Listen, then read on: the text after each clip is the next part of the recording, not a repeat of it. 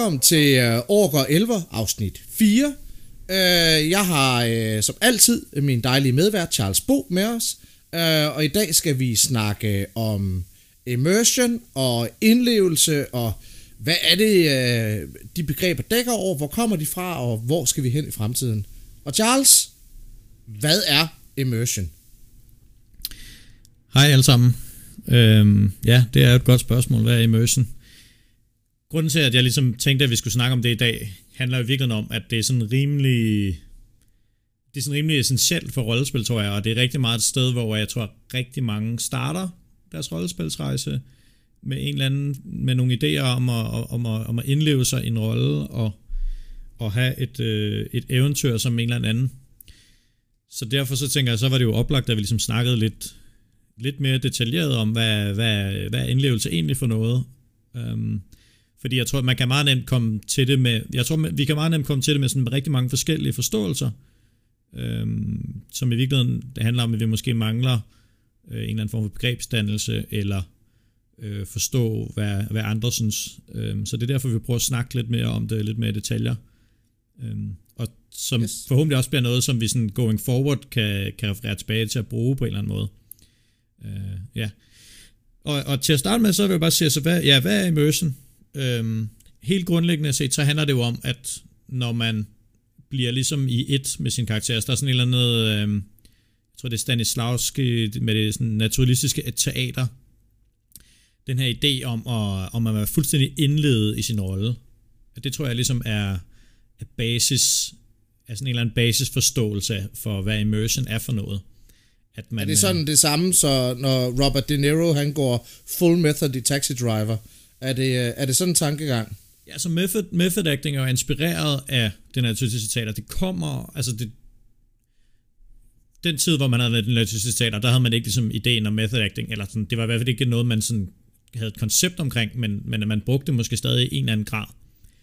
Øh, og det blev så senere, blandt andet i Hollywood, til sådan en, øh, til sådan en helt, en helt øh, spillestil for sig selv det her er method acting ting, hvor man bare går fuldstændig, fuldstændig amok med at skulle hvis man, et godt eksempel er for eksempel Jesper Christiansen, øh, som er sådan en dansk skuespiller, og med en, en film, der hed Bænken, hvor han skulle være hjemløs, og så levede han på gaden sammen med hjemløs to år, eller sådan noget lignende før film, før de optog filmen. For at han bare sådan kunne være fuldstændig indledet i, det er sådan her livet er som, øh, som hjemløs. Og det, det tror jeg sådan lidt er, det tror jeg lidt er, den, er sådan en, en grundforståelse, som mange forbinder med immersion, at det handler om, at man bare er, øh, jo, jo tættere, jo mere, sådan, jo mere realistisk, eller jo mere sådan plausibelt, for at gå tilbage til det begreb, vi snakker om øh, på mixingdesken, så jo mere plausibel ens kostyme er, jo mere plausibel ens omgivelser er, jo bedre kan man ligesom være indledet i, i sådan den totale øh, karakter. Nu var vi, må, må jeg spørge der, fordi vi snakkede også til Mixing Desk of Labs, snakkede vi også om øh, det her med, at man nogle gange simulerede, altså det var en del af 360 graders oplevelsen. Er immersion, er det så, øh, hvad kan man sige, aktørens udgave af at være øh, sådan, hvis vi siger setting af 360 grader, så kan spilleren også være 360 grader. Det er så immersion, der, der, der, der er det begreb, eller, eller, eller lyder det helt tosset? Altså, jeg synes, det er en spændende måde at formulere det på. Også fordi, at øh, der, der har generelt altid været en masse sådan, konflikt omkring det her med simulation og indlevelse, øh, som kommer lidt af, af den her idé om trevejsmodellen, hvor at man har, som oprindeligt snakket om gemister og øh, simulationister og, øh, og, og, hvad hedder det, og dramatister, mm. eller narrativister. Øhm, og og, og der tror jeg rigtig mange forbandt øh, den her med at, være, med at være simulationist, med at være indlevelse. Men jeg tror, at der er rigtig ja. mange, som ligesom laver dramaspil, og der er også rigtig mange, der laver, der laver sådan meget øh, gamist-spil, som, som stadig oplever sig selv som værende, som værende indlevet. Og det er virkelig også noget af det, som vi, som vi skal gå sådan lidt i, lidt i kødet på. Jeg har blandt andet nogle tekster med fra nogle tidligere knudepunktsbøger, øh, som vi skal prøve at, at gå forbi lidt senere. Men, men lad, os lige, lad os lige blive ved den her sådan, øh, jeg tror helt oprindelige forståelse af, af indlevelse som værende sådan et naturalisme, naturalistisk teaterforståelse. Ja. Um, og så starte der. Og, og der tror jeg, der tror jeg, at din, ja, din indtagelse er, er, rigtig fin, at man, at man, man kan se det som spillerens, som spillerens simulering af, arrangementet. Eller ikke af, af rollespillet, ikke? Jo. Cool. Jamen, øh, jeg ved i hvert fald, at vi havde jo, du, du har tidligere snakket om, at vi havde der tilbage i, i start nullerne, øh, et udtrykt ønske om, der var i hvert fald en bevægelse om at skulle gå videre, væk fra at være for meget off-game, og vi gerne måtte være mere in-game. Øh, kan du prøve at sætte nogle flere ord på det? Ja, helt sikkert. Øh, det er jo sådan en, det, det for mig at se er sådan en, øh, en ret, en ret underholdende ting ved især sådan slut 90'erne, tidlige nuller, op gennem nullernes tid i, i rollespilsmiljøet, i hvert fald i Danmark, at man var enormt fokuseret på, at, at folk skulle være in-game, og, og man skulle stoppe med at være off-game, og der var ligesom, øh, der var et eller andet form for, øh, det var et mål i sig selv at være indledet. Altså det var ligesom det vigtigste ved rollespillet, det var, at folk var indledet. Øhm, og, og det er virkelig sådan lidt sjovt, for jeg tror, at den er man måske gået en lille smule... Altså det er stadig sådan en, det er stadig sådan en vigtig ting, men, men jeg tror, man er blevet sådan lidt mere nuanceret omkring det i dag, i forhold til, at det ikke, det ikke kun handler om at være indledet. Det handler også for eksempel om at passe på hinanden. Øh, det handler også om øh, at sørge for, at folk er, føler sig inkluderet i spillet. Det handler ikke kun om, at jeg skal være sygt indledet i min øh, troldmandskarakter, som bare skal øh, kaste flammehav på alle, og, og så skal alle bare dø, fordi det er ligesom måden, jeg, jeg er mest indledet på i min, i min, min, min uh, wizard-rolle. Øh. Man, man kan sige, man kan sige Øh, den oprindelige uh, immersion-del, som jeg i hvert fald oplevede den i, i startnullerne, var også nogle gange lidt egoistisk. Altså man tog ikke rigtig hensyn til, til kollektivet. Altså hvor man kunne sige, der har været nogle bevægelser sidenhen med play to lose, eller øh, forskellige andre bevægelser, der ligesom, altså ikke bryder med immersion-del, men i hvert fald bryder, altså, siger, at ved du hvad, der er også andre mennesker til det her rollespil, som, som også skal have noget ud af det, og det er ikke kun et spørgsmål om, om din karakter i den rigtige, fiktive verden vi gør de her ting. Altså, der er også, øh, der er også andre hensyn at tage. Jeg synes, det er, jeg synes, det er spændende øh, og se, hvor, hvor det har, hvor, hvordan det har rykket sig den, fra den gang og til nu. Ja, helt klart. Ja, og det er også, at der tror jeg virkelig, at det der med, at vi snakkede med at snakke om method acting, at det er virkelig sådan en meget fin, øh, fin reference til den konflikt, der nogle gange har været, også i rollespilsområdet, hvor at, at folk nemlig har været mega egoistiske omkring, at det hele handlede om deres indlevelse og deres oplevelse og deres måde at spille på, og, og de skulle bare følge deres karakter, og man kunne ikke stille spørgsmålstegn til noget som helst, de gjorde i rollespillet. Fordi det ville jo bare, så, så, så var det bare fordi man havde immersion. Øh, og, og, og det blev, en, det blev sådan et, et, et slags skalkeskjul, for i virkeligheden bare være, være en douchebag, ikke? Altså, øh, som, som, som, jeg lidt, som jeg lidt sådan ser det nogle gange, ikke? Øh, men, men, det er, men, det er, men det er også derfor, det er et spændende emne, fordi det er på en eller anden, det er sådan på den ene side, så er det sådan, så er det lidt set som, som ligesom peaked for rollespillet. Det er ligesom det ultimative, det er, når vi alle sammen er indledet, og vi alle sammen sådan bare go with the flow, og følger ligesom, hvad der nu end sker, og det hele er bare sådan, flyder bare ud i et, og man er bare så, man er bare så investeret i, hvad der sker, at man, at man får den der ultimative katarsis-oplevelse, som jeg tror for rigtig er vel, mange er det fede, ikke?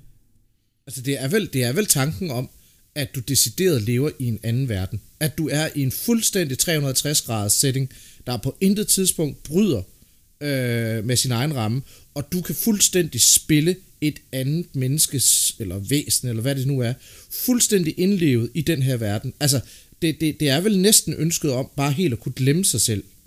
Altså, det er vel, det, det, det er vel, øh, det, det, er vel, det er vel den ypperste drøm inden for, for, for øh, Øh, simulister, øh, immersion, øh, glade rollespillere.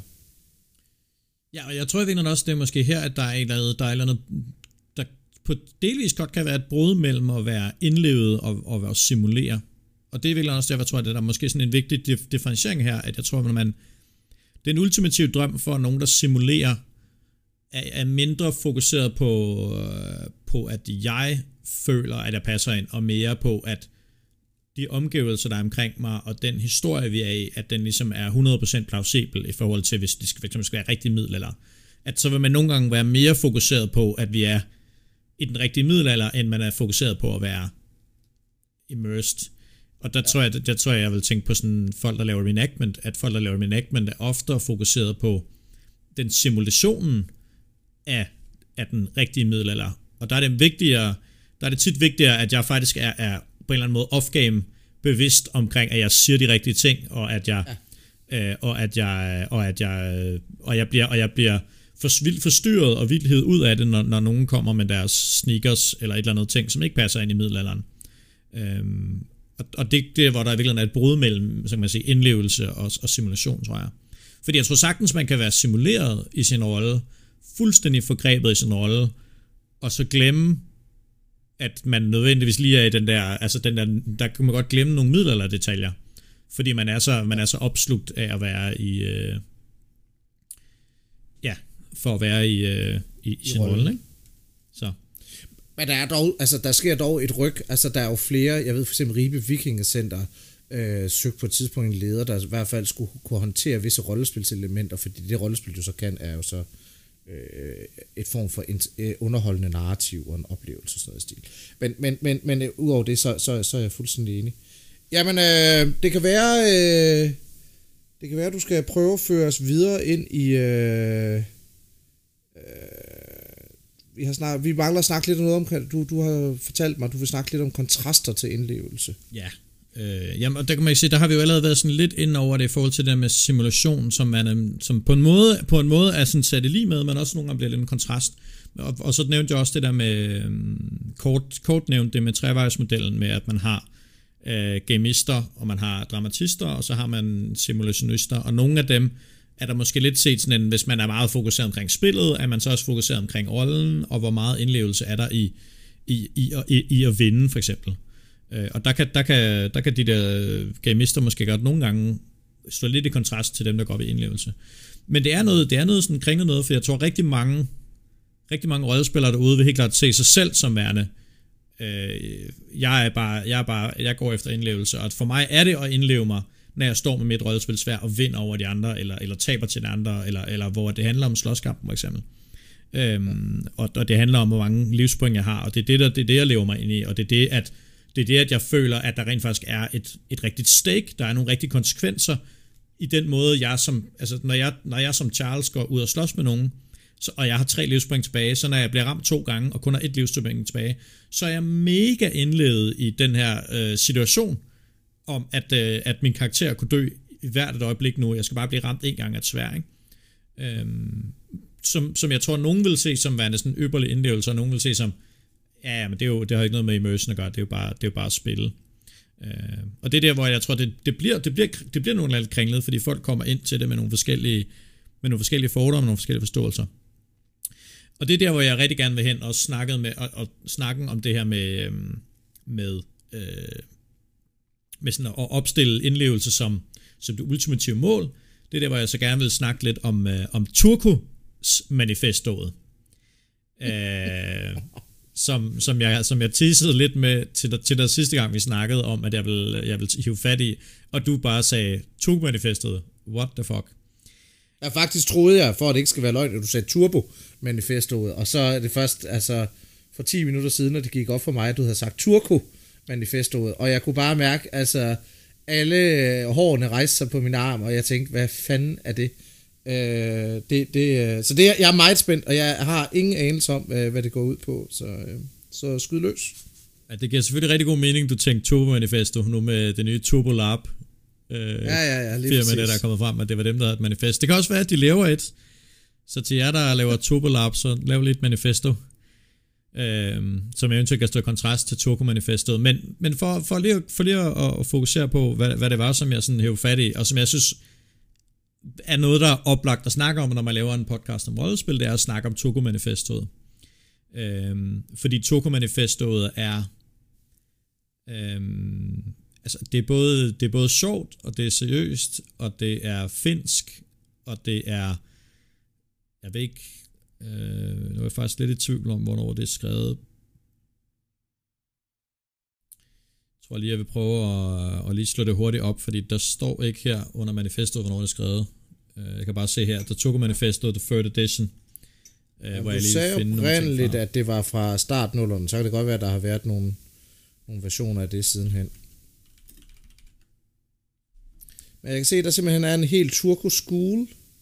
Øh, er Turko, er det en mand? Er det et begreb? Er det, Turko er en by er i Finland. Det er, en, det er en by. Ja, vil ja. Man kan faktisk man kan ikke engang se ind på Nordic Lab Weekend, hvornår den er fra. Men, men det er også, det, men det er på sin vis også lidt ligegyldigt, hvornår den præcis er fra. Øhm, men det er i hvert fald sådan en ting, som jeg, som vidt jeg har forstået, så kom det ud sådan i, i, i midten-nullerne, tidlig-nullerne. Øhm, og var, og var sådan en, var sådan et seriøst statement om, hvordan især finderne, især nogle finder rigtig gerne vil have, at rollespil skulle være. Øh, og, og, det, og det var enormt, det var enormt fedt, det kom ud, fordi det var jo også noget, som gjorde, at man kunne, man kunne diskutere. Altså sådan, fordi lige så var der ligesom nogen, der har sagt, vi har, vi har ligesom det her statement om, hvordan vi mener, at rollespil skal være, øh, og alt andet rollespil er forkert. Ja. Øh, og det er altid fedt, når der er nogen, der siger sådan noget, fordi så kan man, så kan man sådan for alvor begynde at snakke om, okay, hvad er det så, hvordan er jeg, hvordan er jeg enig eller uenig med jeres, øh, med jeres udlægning, som der er lige her. Ja. Og de har, øh, kan man se, der er sådan fem, nej, seks, seks afsnit her, som er med i Togo Manifestet. øh, blandt andet Role-Playing as Art, og øh, Styles, The Good and the Bad, Um, og så det her med RPGs and roleplaying, hvor de snakker om bordspil og, og live rollespil. Um, øhm, men, altså, men, men grundlæggende set, så, så øh, det, det forklarer jo lidt om, hvordan tilstanden har været på det tidspunkt. Um, at det, det, er, det er jo ligesom sat i sådan en kontekst, hvor rigtig meget rollespil på det tidspunkt handlede om at vinde. Og rigtig ja. meget rollespil handlede om at, øh, at man... Øh, at man skulle have en eller anden sej scene, hvor man, øh, hvor man blev mega episk og mega badass og mega cool. Og, og det var der, hvor Toko Manifestet ligesom gik og sagde sådan, men det er faktisk overhovedet ikke det, der er vigtigt. Det, der er vigtigt, er, at, at man ligesom er, er, er indledet i sin, sådan, sin, sin persons historie, og, og man er indledet i rollen og relationerne, og at, øh, at det havde måske sådan en anden... Øh, det var måske sådan lidt en begyndelse på sådan en lidt noir tankegang øh, til rollespil.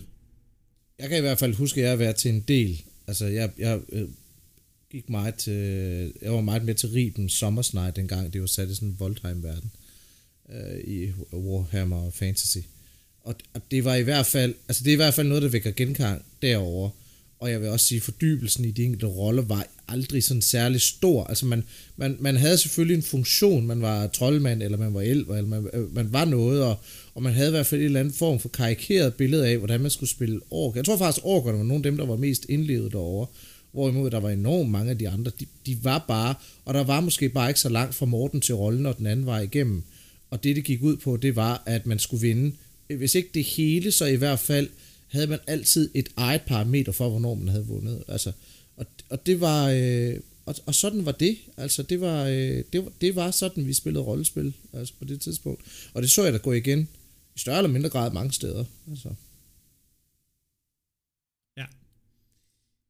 Ja, jamen, altså, det, øh, det, det siger blandt andet her sådan lidt, øh, der er den her det femte, det femte statement, eller sådan den femte punkt, som er, The Absolute Rule of the Game Master, øh, hvor de skriver, øh, at, at man på intet tidspunkt skal, skal gå imod spillederen. Altså, så det er også, der bliver sådan snakket, der bliver snakket, det, det er både set fra sådan et sådan bordspils perspektiv, men også ja, okay. sådan et perspektiv, at hvis, man har, hvis, hvis, hvis nogen har lavet et rollespil, så skal man ligesom følge arrangørernes øh, intentioner, ikke? Øh, Altså, role, the roleplay game is the game master's creation. Uh, okay. to let uh, to which he lets the players enter. The game world is the game master's. The scenario is the game master's. The characters being part of the game world are the game masters. The player's part is to get inside the character set in the situation where the game is begin, and by Ilya Tyminen try to simulate its actions. Hold nu kæft. Øhm, så kan jeg sgu da godt forstå, at der, der har været mange, altså, øh, altså mange problemer med, at man ligesom har guddommificeret øh, de her Game Master, hvis, hvis, øh, hvis noget af det her har været tanken, fordi det, det, øh, det er i hvert fald ikke, øh, jeg synes, det, det lyder som en streng, streng måde at være Game Master på i hvert fald. Ja, altså der er jo ikke nogen tvivl om for mig, at, at, at de har prøvet at sætte det ekstra skarpt også op, op, op oh. det er ligesom er et manifest, ikke? men hvor at, øhm, at, at man, de, sådan, det, det, det handler bare virkelig meget om, at, øh, at man skal følge at man ligesom, man, man skal ville noget med sit rollespil, ikke? Øhm, og man, og man skal, som, og, og GM skal ligesom har en eller anden idé om, hvor man skal hen. Og, og jeg vil sige, på en eller anden måde, så, så, er det jo, så er det jo sådan set meget fornuftigt, det med at sige, at man skal ligesom følge oplægget. Ikke? Altså, for det, det er jo også lidt det, det handler om, det er, at, at, at, at arrangøren, rollespilsarrangøren, laver jo en eller anden form for oplæg. Øh, og så er det jo ikke meningen, det er jo ikke meningen at hvis, hvis, hvis arrangørerne laver et oplæg, som handler om, at man skal indleve sig i den her bys øh, tragedie, at der så er nogen, der kommer ind og siger, Nå, men kan jeg være demon sorcerer og kaste med fireballs? Altså, så, så skal man jo lade være med at tage med til det rollespil, hvis, hvis det er det, man har lyst til. Um, og, det, og det tror jeg virkelig også er noget, der sådan er lidt fint ved det, og også der, hvor at, at indlevelse øh, så tit har været et rigtig stort fokus på det, ikke? Men hvor at, at, at de, sådan, de prøver stadig at stille sig i kontrast til, til simulering. Og det er også det, der sådan er lidt, lidt sjovt ved det. Og, altså, øh, de siger, at the relationship, uh, the relationship between the Turk, Turkoists and the opposing schools, at der er the Turkoists, the Gamists and the Dramatists. Så der er ligesom, øh, der er dem, der går op i spillet, så er der dem, der går op i historien, og så er der turkurerne. Uh, og de går jo og ligesom op i, i indlevelsen, uh, tror jeg sådan lidt er, er en del af pointen, at man, ligesom, man skal være sin, sin rolle, man skal, ligesom, man skal ja. bare fokusere på at, at, at udleve den, uh, den historie, der er lagt op til en. Jeg har nogle dejlige venner, der slet ikke er klar over, at de er turkur, men det, det bliver jeg da nødt til at fortælle dem nu. Ja, men det, det, det ja. kunne jeg forestille mig, at de sikkert øh, vil, vil noget godt af at, at blive, blive sat, i, sat, i, sat, i, sat, sat i, i bås med, så at sige.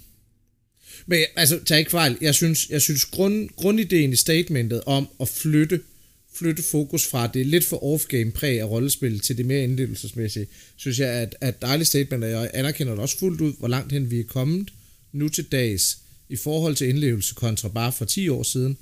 Men, men, men jeg kan da også høre, at de har, altså, de har skulle været ude med den brede pensel og virkelig sætte nogle skarpe kanter op. Altså, øh, er der, er, der nogle, øh, er der nogle eksempler på rollespil, der virkelig har kørt fuldstændig skarpt i, uh, i sådan turko-regi?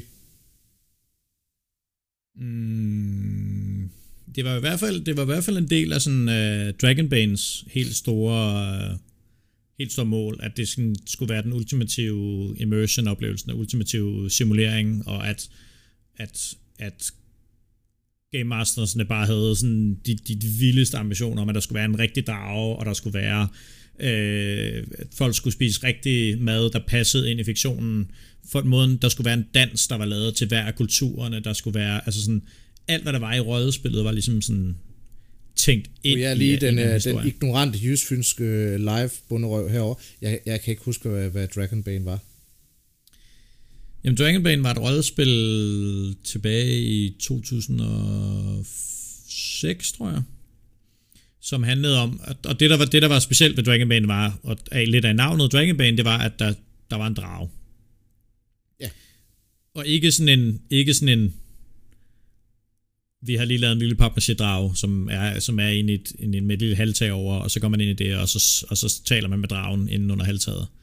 Nej, nej, det her det var en sådan 15 meter lang, 4 meter høj, kæmpe skovmaskine, som er blevet, som havde fået bygget sådan en drage skal udenom sig og kunne køre rundt. Yes. Eller det var tanken, at den ligesom skulle kunne... Det, den var, benene var lavet sådan, så det ligesom fuldt hjulene på en eller anden måde, så det er sådan lidt, hvad tingene skulle som, så som om den gik, ikke? Uh, den gik desværre i stykker under transport fra Finland til, til Sverige, uh, hvilket ødelagde ret meget af spillet, fordi det var ligesom om det hele var ligesom bygget op omkring den her drage her, altså det er også navnet Dragonbane. Um, men udover, udover Dragen her, så var der bare også rigtig mange elementer af totalt rendyrket øh, sådan indlevelse i form af, at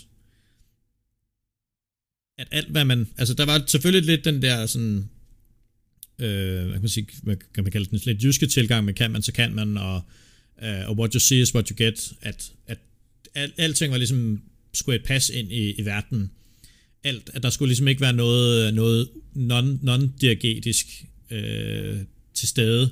Det hele skulle passe ind i, i diagesen. Øh, Her forst- tror jeg lige, du skal minde lytterne om, hvad diagese er. Ja, nå, det, ja, det, og det var også det, det, var det jeg gerne ville hen. Ikke? Og, det, og nu siger ja, jeg det ja. også lidt, fordi at jeg kan se, det står her i, i, i, i manifestoet, det her med diagesen. Men, men diagesen er basically bare det, der ligesom... Øh, hvis noget er diagetisk, så er det noget, der passer ind i den fiktion, så er det noget, der er plausibelt, så det vil sige... Øh, øh, hvis nu for eksempel, at maden er, er i stedet for at man pakkede maden ind i, ind i nogle plastikposer, så pakkede man den ind i nogle lærkar. Og det, ja. det understøtter ligesom den diegetiske oplevelse, ja.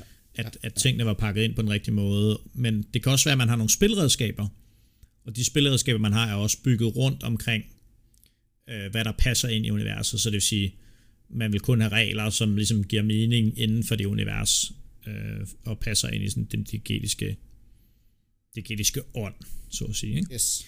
Uh, og så kan man og det, og det er en af de rammer... Oh, sorry, jeg bare snakke færdig. Ja, og så kan man have, så kan man have det, der, der er udiagetiske eller non-diagetiske elementer, som så kan for eksempel kan være... Og for eksempel sådan noget brandsikkerhed er tit non-diagetiske, så man vil i stedet for at have rigtige middelalderspanden, som man hælder op med vand og, og prøver at slukke ild med, så vil man nok have en rigtig brandslukker fra moderne tid, og den vil så være non-diagetisk. Øhm, men, men hvis man virkelig havde sådan en ambitiøs scenarie, hvor alt skulle være super endgame, så vil man have traditionelle vandspanden i stedet for. Sådan et eksempel. Der er også mange af tryghedstingene, der også er, non-diagetiske, altså tryghedsværter og de der funktioner, der er omkring rollespillet og sådan noget. Ja, ja og man kan sige, altså sådan i det hele taget, det, det vi nok normalt vil kalde non-diagetisk, er jo bare off-game. Sådan, ja, ja der er ligesom et klart overlap mellem de to, at øh, det er det, man, man tror at snakke om. Og det er generelt noget, som, som sådan Togo-manifestet så meget som muligt har, har stræbt efter at prøve at undgå. Og jeg tror, der har været mange, der har været mange bevægelser i rollespilsmiljøet, som har haft den her sådan, det hele skal være in-game, det hele skal være passe ind i det det hele skal være øh, whatever, whatever, whatever. Øh, jeg kommer blandt andet til at tænke på, øh, på Bjørn Porups bog om det avancerede rollespil, ja som, som, som har samme, som, har samme sådan, øh, etablering af, at, at, at, hvad var det, de, de lavede sådan eller noget med, at tingene skulle være 300% eller et eller andet, hvor at, at man kunne ikke, man kunne ikke spille en, øh, en karakter, der var blevet skudt, uden at man havde været skudt i virkeligheden, for ellers ville man ikke kunne spille rigtigt på det. Øh, okay. så, så, så de lavede sådan nogle workshops, hvor de ligesom udsatte hinanden for sådan forskellige grader af tortur for at fordi så kunne man bedre indleve sig i, hvordan det var at blive slået rigtigt, eller hvordan det var at blive, blive, altså blive slået med et, med et, øh, slået med et, med et middelaldersvær, er meget nemmere at leve sig ind i, hvis du rent faktisk er blevet rigtig slået med et middelaldersvær. Så det var også nogle ting, de, de hyggede sig med. Men er det, er det så lidt den samme bevægelse, som... Der har også været en bevægelse både i... Ja, nu den lige pt. i Hollywood, men den har jo også været i rollespilsmiljøet, det her med, jamen du må ikke spille homoseksuel, medmindre du har selv været homoseksuel, eller er homoseksuel. Du må ikke, øh, er, det, er, det, er, det, er det sådan lidt i samme tråd som det? Øh... Altså jeg tror, jeg tror, at jeg tror, den, lige præcis den der med, at man må være homoseksuel, at, tror jeg virkelig er, handler lidt om noget andet. Øh, altså den handler mere om, at der er ikke særlig mange homoseksuelle rolle, eller ikke rollespillere, der, er, der er heller ikke særlig mange homoseksuelle rollespillere i Hollywood, men der er ikke særlig mange homoseksuelle skuespillere i Hollywood. Øh, så det vil sige, de få, der er, er der nogen, der mener, vil være oplagt, at det er dem, der får rollerne. I stedet for folk, der er heteroseksuelle og får rollerne. Øhm, og, og, og, og, og, jeg tror, jeg tror, det er en vigtig, det er sådan en vigtig ting at have med, fordi at, øhm, som jeg ser det, så er hele den der, øhm, det der med at sige, at man, man kan ikke spille, spille, spille homoseksuel, medmindre man er homoseksuel, jeg tror, det argument er sådan lidt et røgslør fra, at det nok i virkeligheden mere handler om, at man gerne vil have en diversitet i Hollywood. Jo, men, men pointen var mere, øh, jeg er med på, at der er en, en diversitetsrolle, øh, eller diversitetssnak i Hollywood, men noget af Hollywood-snakken går jo også på, at du ikke ordentligt, altså at det bliver øh, klichéfyldt. Du hurtigt risikerer at falde i nogle klichéer, øh, at så bliver mandlige bøsser bliver lige pludselig øh, alle sammen sådan nogle med knækket håndled og en øh, lys stemme, og de kan alle sammen snakke om øh, indretningsarkitektur, øh, fordi det, det, det, er kar, kar, det er det karikeret. Men, men det virker jo også som om, og, og nu vil jeg, hvis jeg lige skal drage parallellen tilbage til rollespilsmiljøet, vi havde jo den samme debat sidste år eller forrige år, jeg tror sådan set, den, den pågår stadigvæk i visse, visse kredse, det her med, at du som rollespiller ikke rigtig kan fyldskørende spille for eksempel homoseksuel, medmindre du selv er det i et eller andet omfang. Øhm, Og, og det jeg prøver at spørge ind til der i den snak er så, er det, er det det samme som når øh, en rollespiller går ud, når for eksempel Bjørn går ud og siger, du kan ikke spille øh, skudt, medmindre du har prøvet at blive skudt. Du kan ikke spille... Øh, du, du, du, du, du, du bliver nødt til at have oplevet det på egen krop. Og så kan det sådan set være lige meget, om det er homoseksualitet, eller om det er et skudsår. Øh, ikke at der nødvendigvis lige er nogen større sammenligning imellem de to. Øh, det er et godt spørgsmål. Altså, jeg tænker, at sådan især Bjørns tilgang til det, eller Bjørn Pops tilgang til det med, med, med bogen om at avanceret rødspil, er sådan en meget ekstrem måde at se det på. Øhm, mm. og, det, og jeg tror det er helt klart, at de vil argumentere for, at man vil bedre kunne spille homoseksuel, hvis man havde haft sex med en, eller man vil bedre som mand kunne spille homoseksuel, hvis man har haft sex med en mand, ikke? Eller i hvert fald være forelsket i en mand. Eller været forelsket i en mand, eller sådan. Men, altså, ja. men at man ligesom skulle have prøvet noget i virkeligheden, for at kunne få simulere det. Helt klart. Altså, det vil helt klart være måden, de vil se det på, i hvert fald dengang. Jeg ved ikke, om de stadig har den holdning, men det var i hvert fald det, de, det som Bjørn ligesom skrev en bog om. Øh, så dengang, så var det nok hans holdning.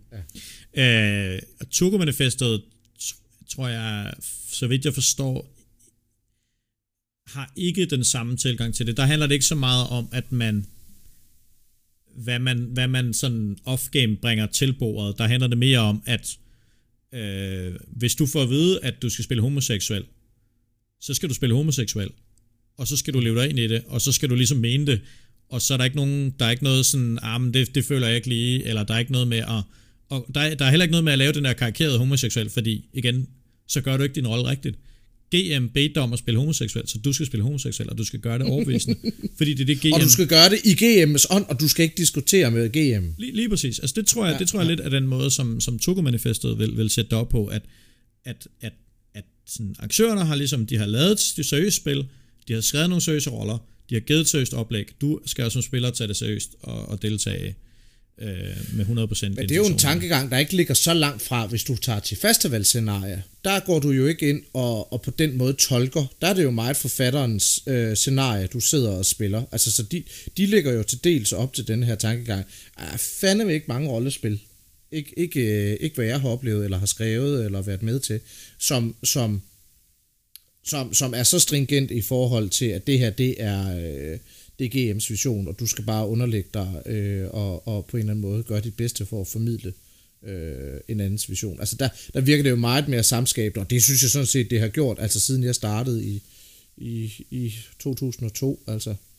Ja, eller, Men det eller, kan godt være, at det er bare mig, der har misset en masse scenarier, altså det, det skal ikke gøre mig klog på, øh, at der bare ligger en stak derude, der bare har kørt på den måde, men det, det er ikke med det indtryk, at det er sådan altså, det virker, Du mener, det virker mindre samskabende, ikke? Jo, men altså, helt, helt, helt klart, altså helt klart, det er da klart, det er da klart noget, jeg vil også vil forbinde tit med mange festivals. Nej, ikke, jeg synes, der er, altså, festivals er mange forskellige ting.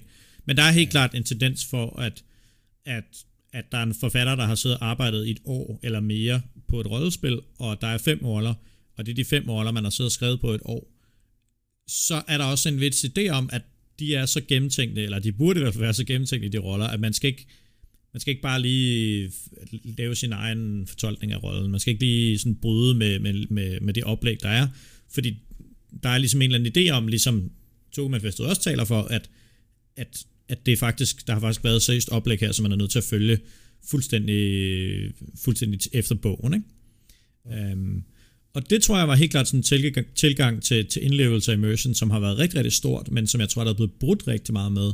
Øhm, at der er blevet mere og mere fokus på, eller, eller, eller det vil sige, det, det, det, det, har sådan, det har virkelig nok mere et spørgsmål om, at det er gået lidt frem og tilbage, ikke? Fordi da Togo-manifestet kom frem, og da, da, da Bjørn Poop beskrev sin bog om avancerede rollespil og lignende, så, øh, så, så var rigtig meget rollespil, det var jo bare sådan noget, vi mødes uden skov, og så tager folk deres egen rolle, og deres egen, øh, deres egen kostyme, og deres egen karakter med. Og der var det jo sådan det ultimative samskabelse, hvor alle bare tog et eller andet med, og så hyggede vi os bare ud i skoven, og så, så, og så fulgte vi nogle regler, og så, så, ser vi, og så ser vi, hvad der sker. Øh, og, den, og den sådan form for rollespil har måske lidt fået en revival igen, med at der er blevet lidt mere fokus på, øh, på sådan sandbox, og, øh, men, og, og der var hele den der bølge med, med workshops, hvor man ligesom skulle workshop sin rolle, og workshop sin, sin forståelse af spil og sådan noget. Men hvad har, altså, hvad har du oplevet af, af rollespil, ud, altså sådan, hvor der har været rigtig meget samskabelse? Jeg synes jo i virkeligheden, at rigtig mange kampagner, øh, live-kampagner, øh, er, er meget samskabte. Altså der er jo nogle, øh, det er jo sjældent, at GM'erne til, til, til kampagner sidder og skriver de enkelte roller. Det gør du jo typisk som, som spiller selv, og så prøver du selvfølgelig at passe ind i en eller anden ramme, men det er også mit indtryk, at den ramme rigtig ofte kan blive skubbet øh, og, og modelleret efter, jamen vi har lyst til at spille det her, og så finder man ud af, jamen er der plads til det eller ej, eller også laver man bare en, en så bred en ramme, at der er nærmest plads til det hele. Legendernes verden er et glimrende eksempel på, at, at der, der, der kan, altså, everything goes, så længe det nærmest bare er sat i en, i en, i en fantasy-ramme. Altså, så er det lige meget, om det er Blood Elves fra World of Warcraft, eller om det er noget, du selv har fundet på. Øh, det synes jeg jo er Øh, sådan nogle samskabende eksempler, som jeg, som jeg ikke altid synes bliver brugt som eksempler derude. Og så er der, der er også... Øh, der er i hvert fald visse blackbox scenarier, som kan være meget samskabende, men det er jo faktisk sjovt, fordi der er også en tendens til i mange blackbox scenarier at være faktisk ret tætte op af det her Turku manifesto. Altså hvor du i virkeligheden til mange blackbox scenarier går ud og spiller en, en, en fuldstændig klar vision for Game Masteren, og de workshops, der er der, er, er kun til for, at du bliver alignet med Game Masterens måde at tænke på, og spillets måde at tænke på, så du kan agere bedst muligt inden for rammen rollespil. Men du skal ikke selv bringe noget til bords på den måde. Du skal bare agere inden for nogle meget stringente rammer. Øh... Men ja, det var, det var bare for lige at sige, at, at, at der også var... Øh... Jeg, jeg kan godt se, at der er nogle tendenser i retning af, af Turko Manifesto, at det ikke kun er af Dragonbane og, og gamle scenarier, der, der stadigvæk læner sig op i det her. Nå, nå men altså, jeg tror, at det er, jeg tror, der er mange scenarier, som, som sætter indhældlevelse højt, altså også i dag. Øhm, men jeg tror også, men jeg tror også nogle gange, altså nogle gange er der også sådan en, måske en lidt misforstået indlevelse. Altså jeg sidder for eksempel, jeg sidder for eksempel lige nu og arbejder med Sunfall, hvor at, at, at jeg tror på den ene side, så vil folk enormt gerne have den der øh, ultimative, øh, vi skal bare være the wasteland, det skal være totalt hårdt, øh, vi har bare scraps, og, og vi er sådan, at vi er bange for at blive radio, smittet af radioaktivitet, og vi er bange for at dø hvert øjeblik, og vi lever i total frygt for det her øh, postapokalyptiske samfund. At det tror jeg på en måde er det, som folk gerne vil have, og på en måde den sådan, tilgang, som folk har, men samtidig så tror jeg også, at folk har svært ved at commit til det, fordi de samtidig også bare sådan tænker, det er egentlig også lidt nederen, hvis jeg dør. Altså sådan, og det er også lidt, lidt nederen, hvis, hvis jeg ikke kan gå ud og opleve noget fedt, fordi jeg er så bange, altså, fordi jeg er så bange for at, for at gå ud af mit, af mit, øh, af mit hus. Altså, og, og, og, det tror jeg lidt er sådan en, det tror jeg virkelig også sker, at det der er spændende at snakke om, ikke? Fordi der hvor, der, hvor at immersion er rigtig spændende at snakke om, er jo der, hvor at det bliver spilblokerende. Fordi ja. immersion kan rigtig nemt blive spilblokerende, fordi man så sidder og tænker, jamen det her, det, er jo, det vil min rolle ikke gøre. Nej, for eksempel et eksempel, øh, jeg, jeg var med til et, øh, jeg var med til øh, Victorious øh, 2, var det sidste år, det, det må være sidste sommer. Øh, et fantastisk Game of Thrones scenarie, øh, som, som Katrine Vind og Alexander Bakkesen havde lavet. Og vi sad to fronter, nogen var låst inde på en borg, nogen var øh, sad i en belejrende lejr udenfor, og det var sådan set meningen, at, at spillergrupperne skulle mødes, og vi har fået en deadline for, hvornår det skulle mødes.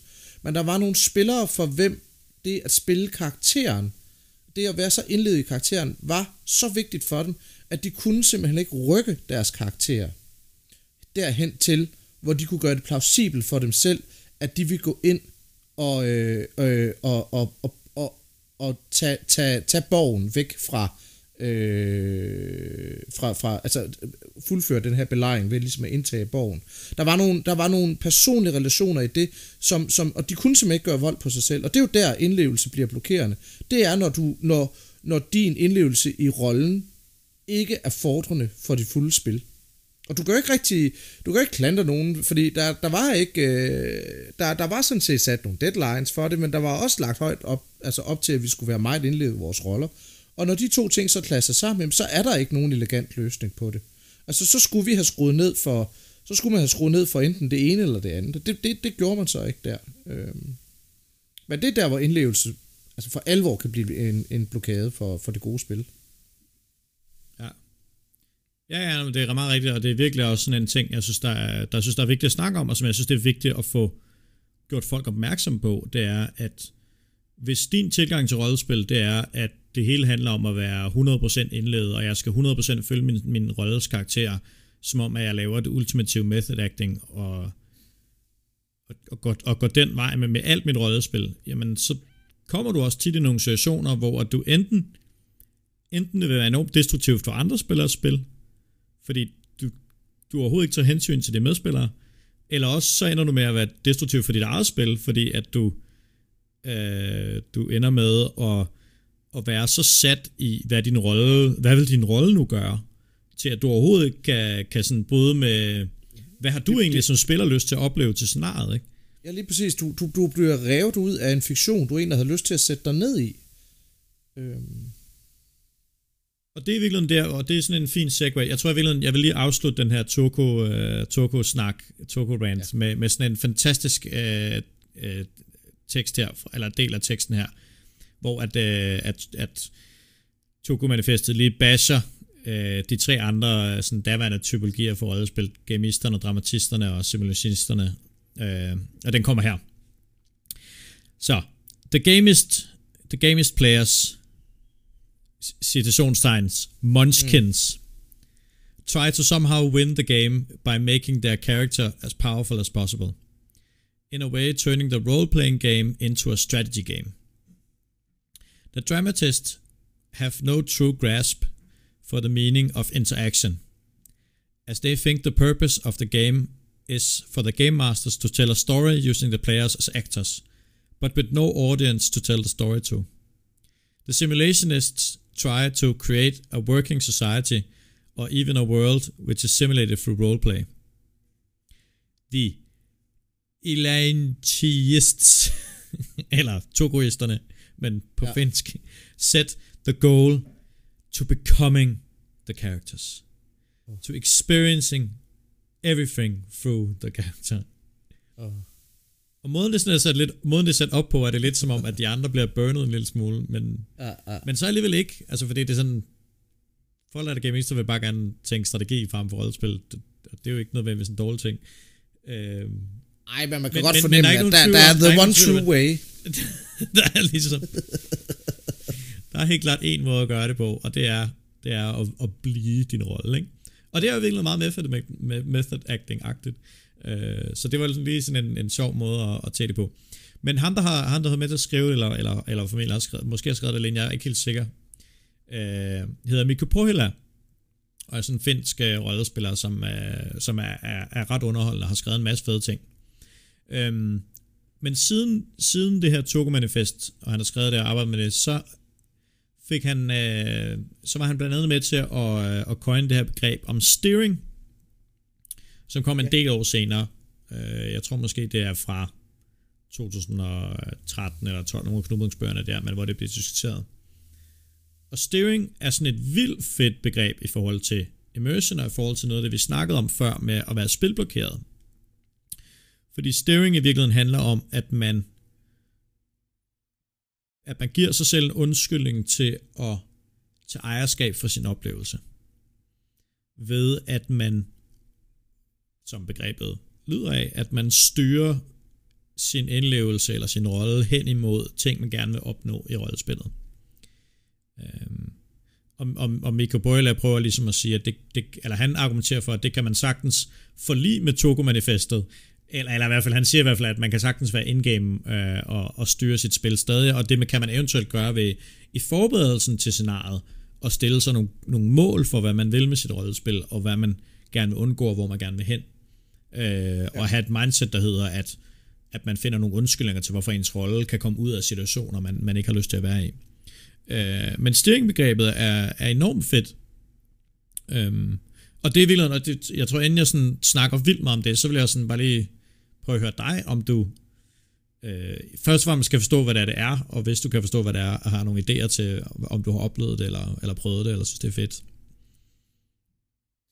Ja, altså, øh, Nej, altså jeg, jeg, jeg, jeg, jeg har hørt dig nævne det før, øh, men det er for mig et, et, et fuldstændig nyt, nyt begreb, øh, og jeg, jeg rammes jo over at høre, det er tydeligvis er seks år gammelt, men, men, men det er et begreb, jeg i hvert fald altså, aldrig har stødt på, jeg har øh, jeg, jeg, jeg er en ren barnumse i den her kontekst, så altså skyd løs, fortæl mig. Fortæl mig. Ja, jamen, altså, jeg, tror, jeg tror, når jeg forklarer lidt mere om det, så tror jeg virkelig, at du vil opleve, at du helt klart har gjort det i en eller anden sammenhæng. Øhm, det var i hvert fald den oplevelse, som jeg tror rigtig mange havde, da de begyndte at, at snakke om det og læse om det. Det blev sådan en ret stor ting på knudepunkt for, ja, for, for nogle år siden. Så var det næsten noget, alle snakkede om. Og, og, og grundlæggende så, så er det jo bare den her idé om, at man øhm, at man ligesom man finder en undskyldning til, hvorfor at ens rolle kan skøjte udenom ting, som man ikke synes er fedt. Et element af det. Et andet element af det er, at man finder, man finder undskyldninger for, hvorfor ens rolle kan, øh, kan styre hen mod ting, man synes er fedt. Læner sig lidt op af begreberne omkring alibi. Mm, det, kunne man, det kan man godt sige. Altså, det er selvfølgelig klart, at man skal have en vis mængde af alibi for at kunne anvende sig af steering. Men altså, ja. Øh, eller sådan, alibi handler jo grundlæggende set om, at man, man, har, man har ligesom en rolle foran sig, som man kan distancere sig fra, og sige, det var rollen, der gjorde det. Øh, og det er ligesom okay. dit alibi. Det er det, der er ideen med alibi. Det er lidt, altså, lidt ligesom en, en, en retssag, ikke? at du kan sige, jamen det var fordi, jeg var fuld kunne være et eksempel ja, på en alibi. Det var fordi, eller, eller, sagde, jeg skulle. Eller, eller nogen, nogen, har, nogen, har, nogen har vidnet på, at jeg, er, jeg var et andet sted på det der tidspunkt, så jeg har et alibi, nogle andres statement, der siger, at jeg, det kan ikke være mig, der har gjort mordet, fordi jeg var det her andet sted. Ikke? Øh, og lidt på samme måde, så i rollespil, at, at der har man det her alibi, som man ligesom kan, kan, kan, kan skyde skylden på, og kan, kan ligesom kan, kan, kan på en eller anden måde øh, henvise til, at det var, det var min, øh, det var min karakters øh, pointe. Og det kan jo, det, det, mest af alt er det jo et redskab, fordi det jo, kan jo både bruges i en god og negativ, eller det kan både bruges i en positiv og negativ sammenhæng. Men det som alibi kan rigtig meget, det er, at alibi kan give agency. Ja. Og agency, tror jeg, er ligesom hovedbegrebet, eller agens, som det hedder på dansk, som er sådan et, et sociologisk begreb om, at man, at man har handlemuligheder. Øh, det kommer lidt af en, af en agent, altså sådan en, øh, ja, altså James Bond er en agent, ikke? Øh, og det betyder virkelig, at han er en, der, øh, der handler og, og prøver at, for eksempel at løse nogle problemer eller gøre nogle ting. Øh, og det samme er man som rollespiller, at der er man, også en, der er man også en agent for sin rolle på en eller anden måde, eller ens rolle er en agent i det her univers, man nu er i, så ens rolle har mulighed for at gøre nogle ting. Og hvis man som, som, som arrangør skaber et rollespil, hvor spillerne har meget agens, øh, så er der også mulighed for, at spillerne selv kan tage, kan tage vare for deres egen oplevelse og vælge at styre deres oplevelse hen imod noget, de godt kan lide, eller noget, de gerne vil opnå, eller sådan noget der. Ja. Øhm, og der kan man sige, at hele den her snak om sikkerhed er jo også noget, som, som er rigtig relevant i forhold til steering, fordi man jo mere man er klar over, at man jo mere man ligesom accepterer, at steering er, er, er fedt, og er noget, man kan benytte sig af, og jo mere at man ligesom i, i kulturen, der hvor man spiller, er blevet enige om, at man godt må bruge, man godt må anvende sig af steering, øh, jo mere kan man også bruge det som et redskab til at undgå øh, creepy folk, eller, eller undgå nederen folk. Men fordi steering jo er et redskab, så kan det også bruges den anden vej, og det er også blevet brugt den anden vej med, at nogen kan, øh, kan bruge steering som en måde at, at styre sit spil hen imod nogen, de, altså en pige, de for eksempel gerne vil være sammen med, hende sørger de for, at deres rolle altid har en undskyldning til at være i nærheden af hende. Ja. Altså et klassisk øh, et eksempel på, Misbrug. hvordan folk bruger steering, som er også lidt inde i det der med, med bleed, ikke? at man bleeder, man bleeder nogle ting ind i spillet, øh, som, som man så, man kan sige, manøvrerer sit spil ud fra. Ja. Øhm, altså, så det, det er virkelig et spørgsmål, om man i stedet for at tænke i, i den her flow-tankegang om, at, at man bare gør, hvad ens rolle nu gør. Øh, ja, ja. Og kun agerer på de situationer, der opstår osv. Så, videre. så det her med, at du på en eller anden måde intuitivt stadigvæk kan spille dig hen eller udenom ting, eller øh, undgå ting, eller sådan noget. Ja. Det, det er vel det, der er tanken. Altså, jeg brugte det meget aktivt under scenariet uh, Solution, ja.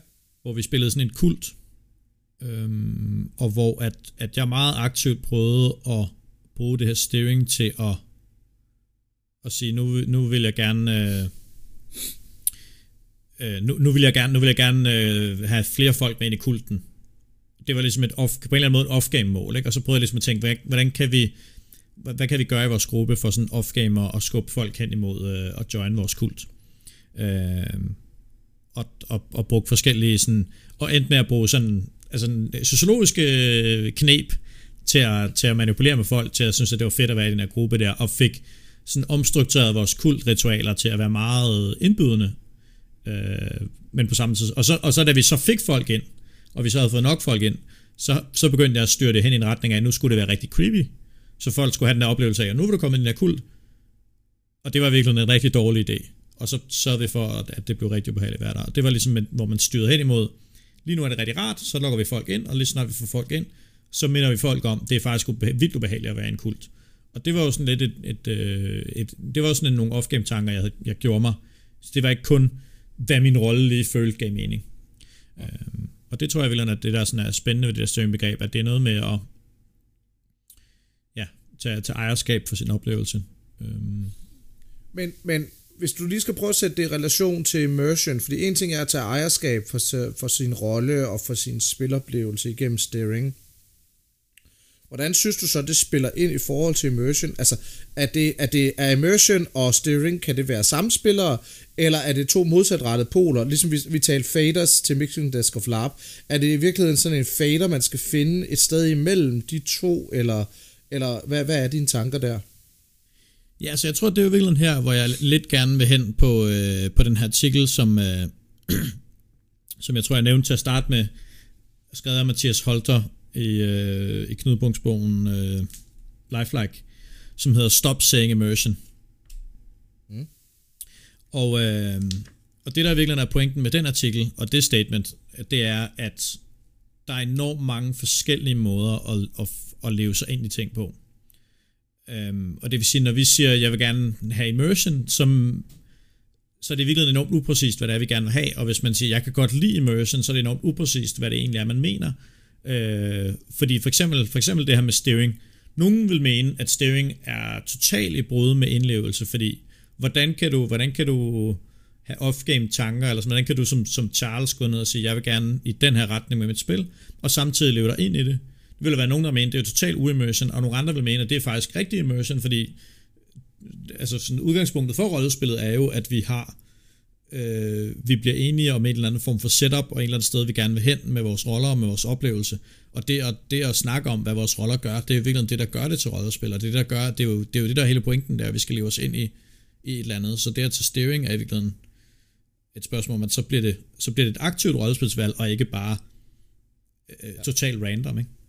Øhm, og der har den her, den her artikel her, har sådan en masse forskellige øh, begreber, som man ligesom kan associere med, med immersion. Øhm, for eksempel sådan ideen om, øh, om situations-immersion, hvor man ligesom man er i en, øh, en bestemt situation, som føles helt vildt rigtig. Og så går man ligesom fra scene til scene, og det er sådan, hvad kan man sige, rejsen imellem de to scener, er der måske ikke så meget mening i, men, og det er det, det der, hvor det er meget sådan bordspilsagtigt, ikke? At, at man ligesom man er i den her scene, og lige når man er i den her scene, så er man totalt indledet og så rejser vi lige hen til det næste rum, og rejsen mellem de to rum, og man ikke er det så opmærksom på, men det er lidt ligesom som en drømmeverden, ikke? Øhm, men når vi er inde i det her rum her, og vi har fået etableret, hvordan det her rum ser ud, og hvem vi er i rummet, og hvem der er, vi møder, og hvem der er, vi skal slås mod, eller hvem der er, vi skal overtale om ting, så er vi helt vildt indledet i den her situation, vi står i lige nu. Og der kan man sagtens være, være indledet på det, selvom at man to minutter senere får viden om, så, øh, så, fløj så fløj I til Amerika øh, og lavede sådan Indiana Jones flyvemaskinen flyvende hen over verdenskortet. Ikke? Øhm, og, og, og der er der nogle andre, som, som måske har den der helt naturalistiske live-rollespils immersion, hvor man ligesom, hvis man overhovedet snakker om noget, der er uden for rollespillet, for eksempel, nu rejste jeres roller så hen et andet sted, eller sådan, når, lige så snart man går i den der fortæller mode, så bryder man med immersionen, og så er det totalt forkert, ikke? Øhm, og det er mere sådan en hen af en, hen af en idé om flow, at man er i det her konstante flow, hvor man bare hele tiden følger strømmen, hvorhen historien går. Så det er sådan for lidt eksempel, for... Jeg tror, jeg, jeg var med til Jeppe og Marie, Jeppe og Maria Bergman Hammings Forrygt, tror jeg det hedder, hvor man spiller Schubert og Schuberts liv i sådan forskellige scener, og man plukker de her scener ned fra tavlen. og mens du er i scenen, så er du super altså i scenen. Men der er også en masse tid, hvor du ikke er i scener, hvor du lidt er udenfor, hvor du lidt vurderer og, og lige tænker lidt og lige overvejer øh, om, okay, hvordan, hvad gjorde det ved min rolle, hvad gjorde det ved min relation osv., som jo overhovedet ikke er en, en øh, uh, immersion-del, det er jo en off-game-tanke, du har omkring din, din egen performance på en eller anden måde. Altså det, det, det, det tror jeg passer meget godt ind i den, den, uh, den ramme, du lige har skildret her. Ja, ja, helt klart. Ja, det er jo sådan en situationsindlæs. Og der er også, så her, her nævner han også Turgo, øh, Turgo-stilen, som er en, det der, man bare er rollen. Men, ja. men, men i kontrast, eller lidt i kontrast til Turgo, så er der det, der hedder character attachment, eller det vil sige sådan, at være bundet til rollen, øh, som er lidt mere sådan, øh, hvis man forestiller sig, at man læser en bog, hvis man læser for eksempel Harry Potter, så kan man godt være ekstremt indledet i de roller, der er med øh, og hvad det er for en, altså man er totalt investeret i, hvad der sker med de her roller, og, og hvor de er på vej hen, og man kan virkelig forestille sig dem foran sig, hvordan de her roller går rundt i universet. Det er ikke nødvendigvis sådan, som man er rollerne, fordi det er ikke på den måde, man ligesom, man spiller ikke på samme måde, man, man er ikke ligesom en aktør igen, men man er stadig enormt indledet i de her roller. Og det er der, hvor at immersion kan stadig fungere på et, på et niveau, hvor at man nødvendigvis ikke er, er en aktiv man er spiller mere, i det. Man er mere investeret, end man er indlevet, men, men lad, det, lad det nu være. Ja, ja, men det er jo så det, er jo så det jeg tror, at, at, at nogen vil jo helt klart mene, at det er total indlevelse. Altså for eksempel rigtig meget folk, der spiller sådan computerspil, RPG-computerspil, er jo rigtig tit enormt indlevet i, hvor deres, ja. hvor deres roller kommer hen, og hvad det er, de oplever, hvad de kommer til at stå overfor. Jamen, det er rigtigt. Øhm, og ideen om katarsis, altså at man ligesom, øh, når man er færdig med rollespillet, bliver, altså græder sig fuldstændig i stykker, fordi det bare var sådan en, en voldsom oplevelse, en, en, en, en, en nærmest flod af, af følelser, som bare rammer en, øh, når man går ud af rødspillet. Som jo også er, er sådan et, et, en, en del af immersion-spektret, men, men, som, men som, er lidt, som er lidt anderledes, fordi det du bliver ramt af, er i virkeligheden relationen af, at din rolle ikke er virkelig, eller at det bare var et spil, eller at spillet på en eller anden måde øh, påvirkede din, din, egen, din egen tilværelse med et eller andet interessant. Øh, eller du, du har bare undertrykt så mange af dine egne reaktioner, fordi at du har skulle spille karakterens reaktioner, og så får du alle de her efterreaktioner, du selv har haft og sådan noget. Det, det, det har jeg faktisk været i roller, der, der, hvor jeg har haft den oplevelse bagefter. Ja. Så.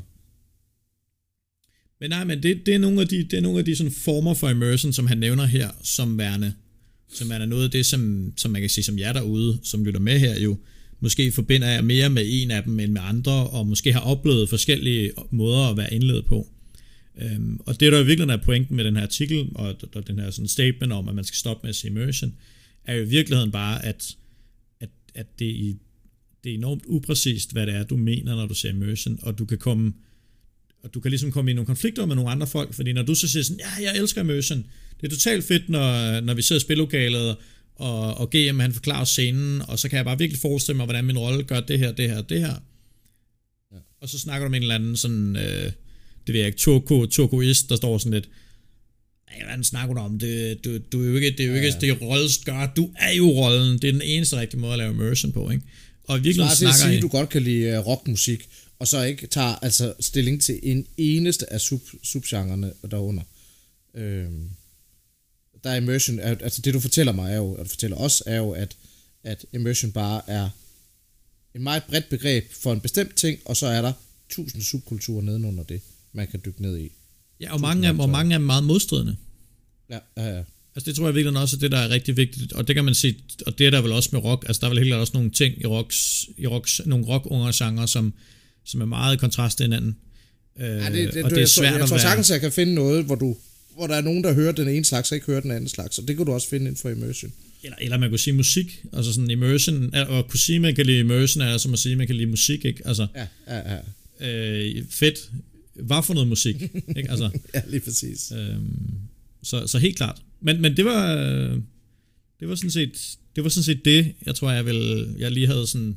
Så hvis vi kort skal, skal recap uh, immersion og indlevelse, så... Øh, så har vi noget med, at øh, det er at være i rollen. Det kan måske til dels nogle gange, for nogle folk sammenlignes lidt med at gå method, for andre er det, øh, øh, vigtigt at skille lidt fra øh, at simulere, som ikke nødvendigvis er det samme. Vi har et øh, finsk manifest, der hedder Turko Manifesto, tilbage fra start midt nullerne, der gik ud på, at alle skulle være øh, mere immersive, de skulle være mere indlevende. Øh, Øh, der skal man lige huske en, en tidsmæssig, altså en, der også er en, er en årsag til, at man skrev det i, 0, altså i midt nullerne, og måske ikke har skrevet det endnu. Øh, og vi har snakket lidt om steering, og hvad steering kan i forhold til indlevelse. Og så øh, har vi været inde på at sige, stop saying immersion, det er simpelthen for bredt et begreb.